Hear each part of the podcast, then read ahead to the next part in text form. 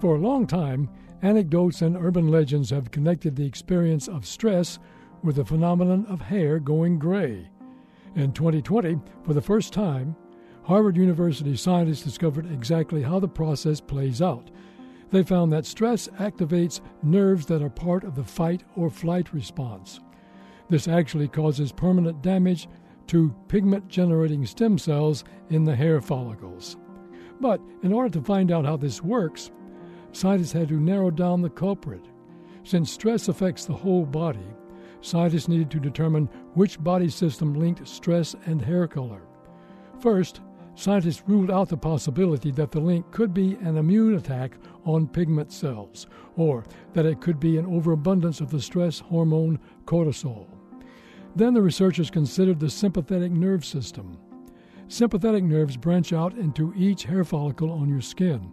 These nerves also release the chemical norepinephrine. Nearby stem cells that are meant to later become pigment cells take up the norepinephrine, and when that happens, the chemical activates the body to overuse the stem cells.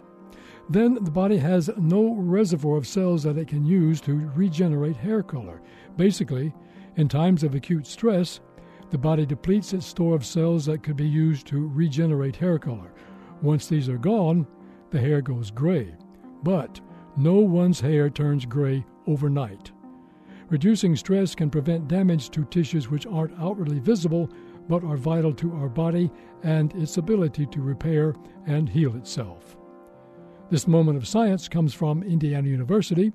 I'm Don Glass.